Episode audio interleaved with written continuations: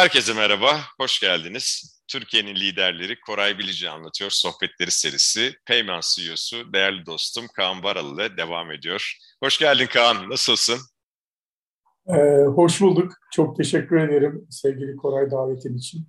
Bugün çok güzel, keyifli konulardan bahsedeceğiz. Ee, biraz da e, canımız da çekecek. Dinleyenler de şimdiden hazırlıklı olsun. Ee, peki, e, kuru yemiş ve kuru meyvenin tarihteki yeri nedir? İstersen böyle başlayalım. Ee, tabii ki e, senin de söylediğin gibi aslında kuru yemiş ve kuru meyve e, çok keyifli bir konu. Yani bizim özellikle Türk milleti olarak çok iç içe yaşadığımız, çok sevdiğimiz, herkesin kendine göre bir e, tarzı, geleneği olduğu, e, neyle ne şekilde tükettiği, neyi tükettiği, e, çekirdeğin neyini sevdiği, çiğdemi yöresel olarak her bölgede farklı farklı adlandırılması, kimileri yemişler, kimileri çekirdekler, kimisi çiğdemler. Herkesin bir şey taktığı bir e, kategoriden bahsediyoruz. E, tarihe bakarsak aslında e, kuru yemişin tarihi çok eskilere dayanıyor. E, Birçok yani 700 bin yıl öncesinden e, Antep fıstığının bir şekilde tüketildiğinden bahsediliyor. Milattan önce 4000 5000'lerden gelen çok ciddi e, fıstık tüketimi, incir tüketimi, kuru meyve tüketimi bunlardan bahsediliyor. Özellikle Mezopotamya müthiş bir kuru yemiş cenneti. E, sadece Türkiye değil işte İran'ı da falan içine katarsak o İran fıstığı, Persian e, pistachio dedikleri, e, incir. Bunlar hep bizim tarihimizde iç içe bu bölgelerde e, Mezopotamya'da, Anadolu'da herkesin e, yıllardır, yüzyıllardır tükettiği ürünler. Bunların e, tabii e, yemeklere de çok giriyor. Özellikle kuru meyve bizim mutfağımızda e, çok kullanılan bir ürün eskiden. Domatesin keşfine kadar e, biliyorsunuz Amerika'dan geldi domates. E, daha önce işte Amerika keşfedilmeden domates bilinmiyordu aslında Asya'da ve Avrupa'da. O zaman e, yani domatesin tatlandırılma e, fonksiyonu olmadan herkes e, yemekler, özellikle Selçuklu mutfağında e, kuru kayısı, kuru erik, kuru incir çok kullanılan yemeklerde pişirilen ve tat veren ürünler olarak kullanıldı. E, biz de Türkler olarak e, aslında e, görevimizi fazlasıyla yerine getiriyoruz. Yani kuru yemiş pazarı dediğimiz zaman 2021'de 550 bin ton e, Türk milleti e, kuru yemiş ve kuru meyve tüketti. Bu çok ciddi bir rakam. Yaklaşık işte 25-26 milyar TL'lik bir pazardan bahsediyoruz 2021'de.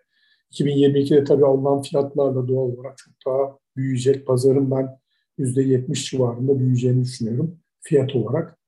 Bu şu demek aslında yani Türkiye'de 20 milyon hane olduğunu varsayarsak 3 aşağı 5 yukarı yaklaşık işte yılda 27 e, kilo, ayda da yaklaşık 2.2 kilo biz kuru yemiş tüketiyoruz. Her hanede 2.2 kilo. Bu çok ciddi bir oran yani çok ciddi bir penetrasyon. Ee, burada tabii herkesin e, geleneği var ama kuru yemiş, kuru meyve dediğimiz zaman burada en önemlisi bizim Türkler için çekirdek geliyor tabii ki. Bu 2.2 kilonun bir kilosu çekirdek oluyor genelde. E, biz yani Türk milleti, Türk evleri e, ayda bir kilo çekirdek tüketiyor.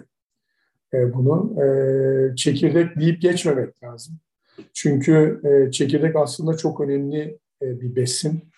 Çekirdekle ilgili e, bir sürü işte e, söylenen e, yanlış anlaşılmalar da var. Aslında çekirdek çok büyük bir E vitamini, fosfor ve B vitamini kaynağı. İçinde çok fazla çinko var, folik asit var, birçok protein ve lif kaynağı. Biz bakarsak bağışıklık sistemi, sistemi dostu ve antioksidan etkisi var. Ve bunun en önemlisi de aslında stresi atıyor. Çünkü o ritmik hareket, bilimsel olarak da çok incelenmiş, çok yayın var bununla ilgili. O ritmik hareket birçok problemi unutmada ve insana mutluluk sağladı, e, mutluluk hormonu salgılatan bir olay aslında. Bu da işte pandemi döneminde çekirdek çok tüketildi. İnsanlar aldı yedi. Bence o çekirdeğin de sağlık açısından e, pandemiye, koronaya karşı ciddi bir e, defans görevi üstlendiğini düşünüyorum ben. Evet, e, şimdi zaten dediğin çok enteresan rakamlar. Peki biraz önce şeyden bahsettim mesela çekirdek deyip geçmemek lazım. Bununla ilgili böyle yanlış bilinen e, bilgiler, mitler nelerdir? Yani çok e, farklı farklı kanatta, e, kanalda birçok e, otorite diyelim bambaşka şeyler söylüyor ama en doğru bilgiyi senden alacağız. Genel bilinen e, yanlışlar neler Kaan? E, estağfurullah tabii ki ben bildiğim birkaç bir şeyi e, aktarmaya çalışayım. Mesela bir tanesi kuru yemişle ilgili yanlış bilinenler şey kavrulmuş kuru yemiş daha sağlıksızdır. Yani böyle bir mit var. Aslında bu doğru değil. E, kavurma olayı aslında e, yapıldığında e, kuru yemişteki tatları, aromaları, o gevrek dokuları ortaya çıkaran, birleştiren bir görevi var aslında kavrulmanın. Doğru kavrulduğunda e, ve doğru ısıda ve doğru şekilde kavrulduğunda aslında e, kuru yemiş ve kuru meyveler, e, yani kuru meyve demeyeyim, kuru yemişler aslında e, besin değerini kaybetmiyor. Ve e, işte kavrulmuş olan sağlıksızdır diye böyle bir mit var aslında bu doğru değil. E, o yüzden doğru kavrulma çok önemli tabii. Yani siz defalarca bir şey kavurursanız e, tabii ki besin değeri gider ama doğru şekilde kavrulmuş bir kuru yemiş, doğru bir markanın kavurduğu bir kuru yemiş aslında hiç de sağlıksız değil. Başka e, mesela kuru yemiş kilo aldırır diye böyle bir şey var. Halbuki tam tersi bütün diyetisyenler, e, biz de Murat Baş Hoca ile çalışıyoruz. Onun da yazdığı kitabında ve bütün e, tavsiyelerinde, beslenme tavsiyelerinde kuru yemiş var. Yani yapılan bir sürü araştırma var. Aynı miktarda insana bir kuru yemişli beslenme diyeti, bir de kuru yemişsiz beslenme diyeti vermişler. Kuru yemiş tüketenler, kuru yemiş tüketmeyenlere göre daha az kilo almış. Çünkü içinde kuru yemiş aslında çok büyük bir enerji kaynağı. Yani kalorisi çok yüksek doğru. Ama içinde çok sağlıklı yağlar var ve doymamış yağlar var.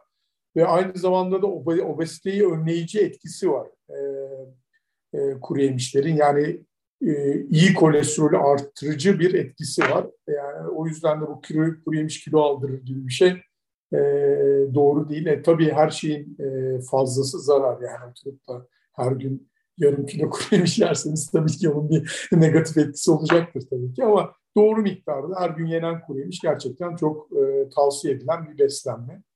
Özellikle e, ceviz, kaju bunlar e, çok büyük etkisi olan e, kuru yemişler. Son olarak şeyi söyleyebilirim. E, bu Türk milletinde çok var. E, ne yazık ki ben böyle ara ara her e, kültürden ve seviyeden e, yöneticiyle, kişiyle konuştum. Hep şunlar deniyor. Ya diyor aslında diyor bu kavrulmuş işte açıkta satılan kuru yemişler daha taze işte kuru yemişçiler. Açıkta satılanlar daha taze gibi bizde bir izlenim oluyor diyorlar. Aslında bu tamamen yanlış ve e, e, e, gerçekten bunun sağlık etkisi de var.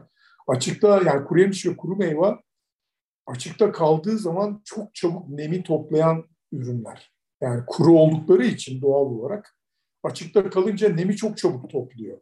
Çok çabuk topladığı için de çok çabuk bayatlıyor açık kuru yemişler. Şimdi bu açık kuru yemişler tabii bayatlayınca e, ne oluyor? Bu, bütün bu kuru yemişçilerin küçük bir şeyi vardır. Ya ısıtmalı dolap kullanır ya da böyle bir daha kavurur. Şimdi o ısıtılınca da besin değeri tamamen gidiyor ve e, besin değeri düşmüş bir kuru yemiş haline geliyor. Aslında açıkta satılan kuru yemişler paketli kuru yemişlere göre çok daha besin değeri düşük ve sağlıksız. Başka bir tehlikeli durumu daha var. Açıkta beklediği zaman kuru yemiş ve kuru meyve aflatoksin diye bir bakteri var. Bu çok çabuk e, kuru gıdaların üzerine yapışıyor. Bu aflatoksinin de bir e, kanserojen etkisi var ne yazık ki. E, böyle bir kuru yemiş kuru meyveyi yediğiniz zaman böyle mideniz falan biraz ekşiyorsa eyvah aflatoksin aldığınız demektir. O yüzden e, tam tersi doğru ortamda el değmeden e, kavrulan, paketlenen ürünler çok daha sağlıklı ve taze aslında. Evet ben de tercihimi zaten her zaman paketli ürünlerden yana kullanıyorum. Ee, peki sen... Bir reklam girebilirim bahçeden kullanı falan. bir reklam, küçük bir reklam aramız evet. her zaman var. Evet. Chicago'dan yeni geldin. Ee, umarım oradaki e, izlenimlerin çok e, şeydir, e, Peyman açısından e, bizlerle paylaşacak derecede e, ilginçtir diye düşünüyorum. Paylaşmak ister misin? Tabii ki seve seve. Şimdi biz e, Peyman olarak aslında e, 40'tan fazla ülkeye ihracat yapıyoruz. E, Türk Quality sertifikasına sahip de tek paketli kuru firmasıyız. E, devletimizin de tabii bu konuda bize büyük desteği var. Türk markalaşma üzerine ve biz de işte Peyman Bahçeden olarak, Nats Bahçeden ve Çitli olarak bu markalaşmada ciddi adımlar atmaya çalışıyoruz. Yakın coğrafyada bir sürü ülkede biz pazar lideriyiz. İşte Balkanlar, Gürcistan, Kıbrıs, Irak buralarda. Fakat biz tabii ki e, gelişmiş pazarlara çok girmek istiyoruz. Amerika, İngiltere, Avrupa büyük marketlere de bulunmak istiyoruz. Ne yazık ki pandemi döneminde bu e, öyle bir şeye denk geldi ki bütün bu fuarlar falan hepsi kapandı. Ve biz tabii ki e, bunun büyük bir eksikliğini yaşadık. Çünkü bir sürü ihracatta istediğimiz atılımı o bakımdan gerçekleştiremedik. Çok daha limitli gerçekleştirdik. Şimdi bizim için Chicago büyük bir çıkış noktası oldu. Şimdi açılınca hemen tabii ki koşarak Chicago'da yerimizi aldık. Bu gittiğimiz fuar aslında Sweet and Snacks denen e, yani bu sektörün en büyük fuarlarından biri. Bütün bu bildiğiniz multinational e, çikolata şeker şirketleri, işte Cadbury, işte ne bileyim Ferrero, Haribo falan hepsi Nestle, hepsinin böyle Lid, e, Godiva bunların hepsinin böyle boy gösterdiği falan böyle bir fuar. 25 yıldır yapılan bir fuar. Biz burada tabii mütevazi olarak kendi yerimizi aldık. Türkiye'den e, başka firmalar da katıldı tabii Eti Ülker gibi. Biz de yerimizi aldık. Tabii böyle Türk kuru yemişini orada bu ölçekte tanıtan e, tek firma bizdik. E, çok, bu çok e, güzel geçti fuar ve çok dolu geçti. Çünkü pandemi sebebiyle tabii ki insanlarda e, da bir açlık olmuş. Çok yoğun geçti. Bir sürü yeni e, kontaklar kurma imkanı bulduk. Çok verimliydi. Aynı zamanda da bizim için bu tatları anlamında yani bu pazarlarda neler e, tercih ediliyor, ne türlü inovasyonlar yapılıyor, bizim görmediğimiz ya da bilmediğimiz ne türlü e, yenilikler var. Bunları görmek de bizim için çok faydalı oldu. Birçok fikirle, ürün numuneleriyle böyle bir bavul geri döndük. E, bizim için çok ilham verici bir fuar oldu. Umarım e, sonunda da bize faydalı olacağını umuyorum. Muhakkak zaten o kadar e, büyük bir dünya arenasında yer almak, bütün dünya devleriyle beraber aynı platformda olmak, orada e, bayrağımızı e, dalgalandırmak, bir şekilde kuru yemişi orada tattırmak, deneyimlettirmek, karşılıklı bilgi paylaşımlar hepsi çok değerli, çok faydalı olduğunu düşünüyorum. Peki bu ölçekte bakınca yani global pazarlarda bakınca Türk kuru yemişinin yerini nasıl değerlendiriyorsun? Aslında biz Türkiye olarak bir kuru yemiş ve kuru meyve cennetiyiz. Birçok ürün konusunda çok şanslıyız. E, birçok ürün zaten burada çıkıyor. Dünyanın e, fındığımızın e, yani fındık dünyadaki fındık üretiminin yüzde 66'sını yaklaşık üçte ikisini biz üretiyoruz. Bakarsak kayısı aynı şekilde yüzde 40'lara gelen bir oranda biz veriyoruz. Bizimle beraber veren işte İspanya var biraz. Bu Akdeniz ülkeleri var. Onun dışında e, üzümde çok lideriz e, Raisin'da. E, bütün dünyada gene çok yüksek bir pay, pazar payına sahibiz. Bütün dünyaya bakarsak Amerika'dan sonra birçok kuru meyvede ikinci e, şirketiz, ihracat yapan.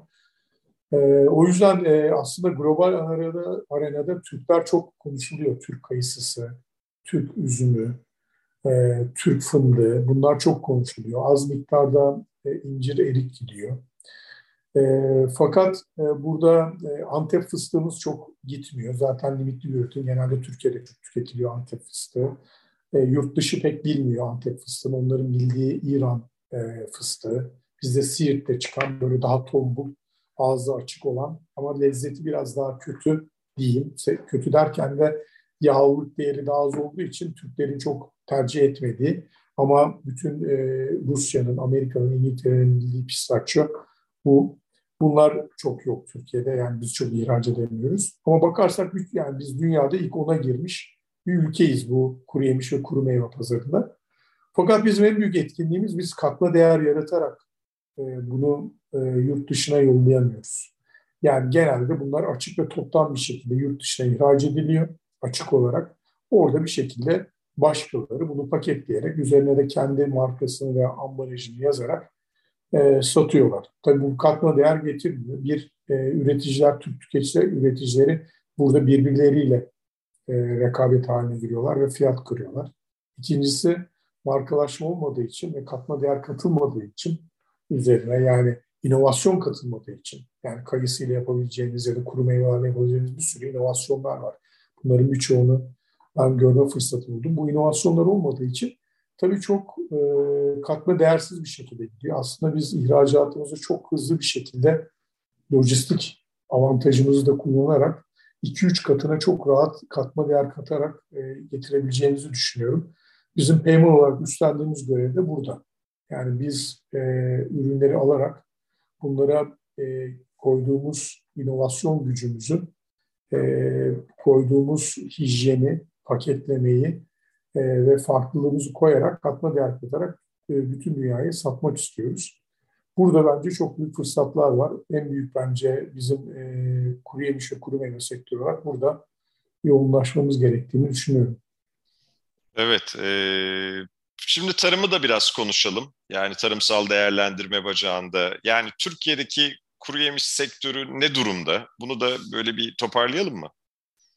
Tabii ki. Şimdi burada e, dediğim gibi biz aslında e, birçok şeyi kendimiz üretiyoruz. Yani çekirdek tabii ki başlı başına bir e, çerezlik ay çekirdeği. Aynı şekilde Osmaniye fıstığı, fındık. Bunlar tabii ki cin mısırı. Bunlar e, bizim burada ürettiğimiz ürünler. Burada en büyük e, açlık bence ve Amerika'nın bence bize göre çok daha iyi, Avrupa'da çok daha iyi yaptığı şey sözleşmeli tarım.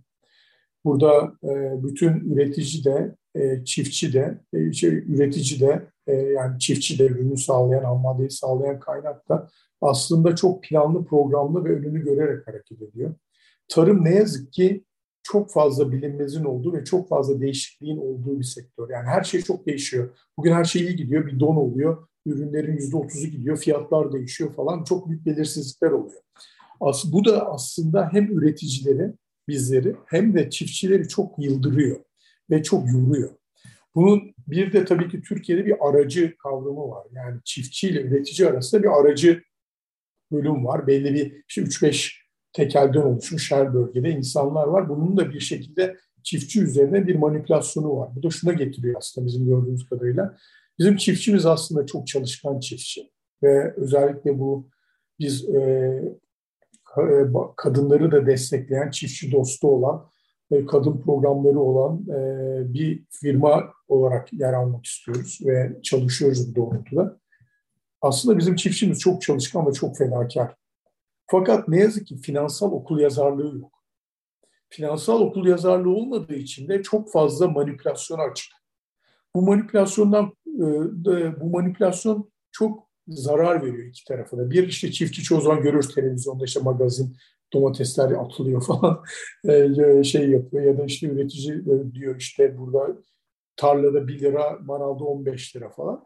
İşte buradaki bunun en güzel yolu aslında sözleşmeli tarım. Biz bunu gördük ve özellikle iki buçuk senedir bu konuda çok büyük yatırımlarımız ve çalışmalarımız var proses halinde. Yaklaşık 24 bin dekarda biz sözleşmeli tarım yapıyoruz. Fıstık ve e, ay çekirdeği üzerinde. Bunu geliştirmek istiyoruz. Cim mısırına geçmek istiyoruz. Daha da bunu ağaca da taşımak istiyoruz. Bunu 50 bin dekara çok hızlı bir şekilde üretmek istiyoruz. Çok iyi yoru duyumlar aldık. Biz buna yani tek bir senelik bakmıyoruz. Orta vadeli bakıyoruz. Bu sene biz iyi kazanırız. İkinci sene çiftçi kazanır. E, bu değişimlerden fakat bu genele baktığımız zaman da iki tarafında kazan kazan prensibine yol açacağı bir denklem olarak bakıyoruz. Bu konuda ziraat bankalarından, tarım bankalarından, vakıf bankalarından konuşarak hem onlardan öngörü alıyoruz hem de onların desteğini alıyoruz. Ee, çok ciddi bir e, tarım e, hamlemiz var burada. E, çiftçiyi destekleyen. Burada çok iyi geri dönüşler aldık. Özellikle Adıyaman, e, Adana, Çumra, Konya, Karaman bu bölgelerde yapıyoruz bunu ve genişletmek istiyoruz. Bence tarımın gitmesi gereken yol doğru yol. Hem çiftçinin çalışarak, kazanarak ne kazanacağını önden bilip bu gönül rahatlığıyla emeğini vermesi. Bizlerin de neye alacağımızı bilerek ona göre maliyetleri ve fiyat istikrarını sağlayarak tüketiciye vermemiz. Bunun da formülü sözleşmeli tarım. Biz bu konuda çok gururluyuz. Türkiye'de bu dekarda ve bu ölçekte sözleşmeli tarım yapan tek kuru yemiş ve kuru meyve firması biziz. Evet, o anlamda gerçekten çok büyük bir alanda e, bunu sürdürüyorsunuz. E, hep sürdürülebilirlik anlamında beklenilen şeyler de büyük firmalardan işte senin gibi lider dostlardan beklediğimiz e, yaklaşımlar da bunlar. Şimdi dijitalleşmeyi de konuşacağız biraz, inovasyonu. Peki kuru yemişte inovasyon ve dijitalleşme nedir, nasıl yapılır ve sen Peyman olarak e, bu konuya nasıl bakıyorsun, nasıl yönetiyorsun? Ee, e, aslında bu dijitalleşme pandemiyle beraber bizim e, herkesin böyle ağzına pelesenk olmuş. Herkeste bir dijital dönüşüm, dijitalleşme yerine gelen bir şey var. E, bakarsak ne kadar dijitalleşiyoruz ve dijital dönüşüm yapıyoruz şirketler olarak o e, tabii ki bence ciddi bir soru işareti. Benim şahsi e, görüşüm bu. E, çok kısa şeyden anlatayım hemen bunu da kısaca bağlayacağım. Aslında bu pandemi e, bizim için ciddi bir e, e, göz ve işte kalp açıcı heart and mind falan denir ya işte öyle bir şey oldu. Bu ben bunu biraz İspanyol gribine benziyor, benzetiyorum. 1918 ve 1920 yıllarında bu Spanish flu, İspanyol gribi bütün dünyayı vurduğu zaman yani yaklaşık 500 milyon kişiyi etkilemiş ve 50 milyon kişi de ne yazık ki vefat etmiş. Ee, böyle bir e, şeyde aslında çok e, farklı yan etkiler de olmuş. Bunların en büyüğü telefon kullanımı. Yani telefon 1880'lerde e, keşfedildiği zaman Graham Bell zamanında aslında kullanımı çok azmış evlerde. Çünkü zaten herkes birbirine yakın. İşte herkes konuşuyor iç içe. Nüfus daha az falan. Böyle bir telefonla arayayım ben ulaşayım şeyi çok az kullanılıyor. İşte çok az evde varmış. Tabii grip patlayınca herkes ölünce, hasta olunca millet birbirini ziyaret edemez olmuş. Ciddi bir telefon kullanımı patlamış burada. Ve telefonun kullanımı ve kullanımının patlaması, bütün firmaların bu işe yatırım yapması bu krizle beraber olmuş. Ben bunu biraz dijitalleşmeye benzetiyorum. Biz yani benim annem işte 75 e, yaşında Zoom nedir bilmezdi. Biz onunla Zoom konuştuk. Bütün toplantıları Zoom yaptık. Herkes yani çalışması işte ofise gitmeden çalışılamayacak denen birçok şey gayet güzel oldu. Mesela gazeteler her gün günlük bir şekilde basıldı falan. Ben hayretle bunları izledim. Şimdi o yüzden ben bu dijitalleşmenin çok daha başında olduğumuzu e, düşünüyorum. Ve biz burada e, aslında tarladan sofraya kadar bir dijital sürdürülebilir bir e, hijyenik bir e, projenin ve e, hayalin peşindeyiz. Biz tarlalarımıza Ayagro ve iCrop projelerini başlattık. Buradan daha tohumdan, ekimden ne kadar sulanıyor, bizim ay çekirdeğimiz kara şimşekler nasıl büyüyor, çekirdeklerin kafası nasıl oluyor, besleme nasıl oluyor, dijital ortamda ve blockchain kontratlarıyla takip ettiğimiz bir sistem getirdik ve bunu tarladan sofraya tüketiciye hijyenik bir şekilde el değmeden e, nasıl üretildiğini anlattıracağımız bir hayalin peşindeyiz şu anda. E, en büyük dijital olarak benim gördüğüm dönüşüm bu. Böylelikle tüketici baktığı zaman bir çekirdeğin hangi tarlada nasıl sulandığını, nasıl büyüdüğünü, oradan buraya ne proseslerle geldiğini bir QR kodu okutarak görebilecek. Biz bunun peşindeyiz şu anda. Onun dışında e, inovasyona baktığımız zaman aslında sektör e, biz bu konuda biraz sallamayı hedefledik inovasyonla. E, burada çok farklı tatlar var, çok farklı ürünler var. Tüketicilerin beklentileri ve tercihleri çok değişiyor. Biz burada özellikle son e, iki buçuk senede çok farklı şeyler getirdik. Bir işte pandemi döneminde e, iki buçuk ayda biz e, fabrikamızı gluten free hale getirdik ve glutensiz kuru yemiş ve kuru ve kara şimşekleri piyasaya sürdük. E, kara şimşek e, siyah çekirdekte gerçekten piyasada tüketicilerin beğendiği ve sağladığı bir ürün oldu. Onun dışında e, karışık kuru yemiş hastası e, bizim milletimiz. Ben de öyle. Karışık kuru yemişi çok seviyoruz. Çok farklı kuru tatlar ve karışık kuru yemişler piyasaya sürdük. Yöresel lezzetler koyduk. Bunu isotla birleştirdik, kekikle, zeytinyağıyla birleştirdik. Yöresel zellet, e, lezzetler çıkardık ve gerçekten tüketiciler inovasyona çok aç kuru yemişte. İnandığı, güvendiği markaların getirdiği e, inovasyon gerçekten tüketiciler tarafından alınıyor ve beğeniyor. Biz bu konuda hala çalışıyoruz. ARGE'ye çok büyük önem veriyoruz. E, araştırmalarımız sürüyor. E, bu konuda da yapmaya devam edeceğiz. İnovasyon bence zaten farklılaşma, ihracatta katma değer yaratmanın da en büyük e, önce önemli şartı olduğunu düşünüyorum ben. Evet, şimdi sen şeyi söyleyince e, karışık kuru yemişi de söyleyince benim canım da bir karışık kuru yemiş çekti. E, bu şey çok değerli. Yani e, alışılagelmişin dışında yeni lezzetlerin eklenmesi, damak tadı, işte onların hepsi çok e, altında bir muhakkak bir çalışan e, grup var. Aklında olsun böyle bir deneme grubu yapılıyorsa vesaire beni her zaman şey yapabilirsin, e, gönüllü olarak e, katabilirsin. Tabii, ee, evet, Kaan, evet, seninle sohbet etmek her zaman çok keyifli. Gerçekten çok e, bilmediğim farklı farklı bilgilerle de paylaştın. Benim için de çok faydalı oldu. Umarım dinleyenler de e, bu bayram öncesi bu keyifli sohbeti e, dinlerler. Bu vesileyle senin de ve izleyenlerimizin de bayramını kutluyorum. Ee, çok teşekkürler sevgili Koray. Ben de davetin için tekrar çok teşekkür ediyorum e, tüm dinleyenlere e, sağlıklı kalmalarını, sağlıklı hayatlar, yaşamlar diliyorum ve hep herkesin bayramını da enişten dilekleriyle Peyman ailesi olarak kutluyorum. Çok teşekkür ederim.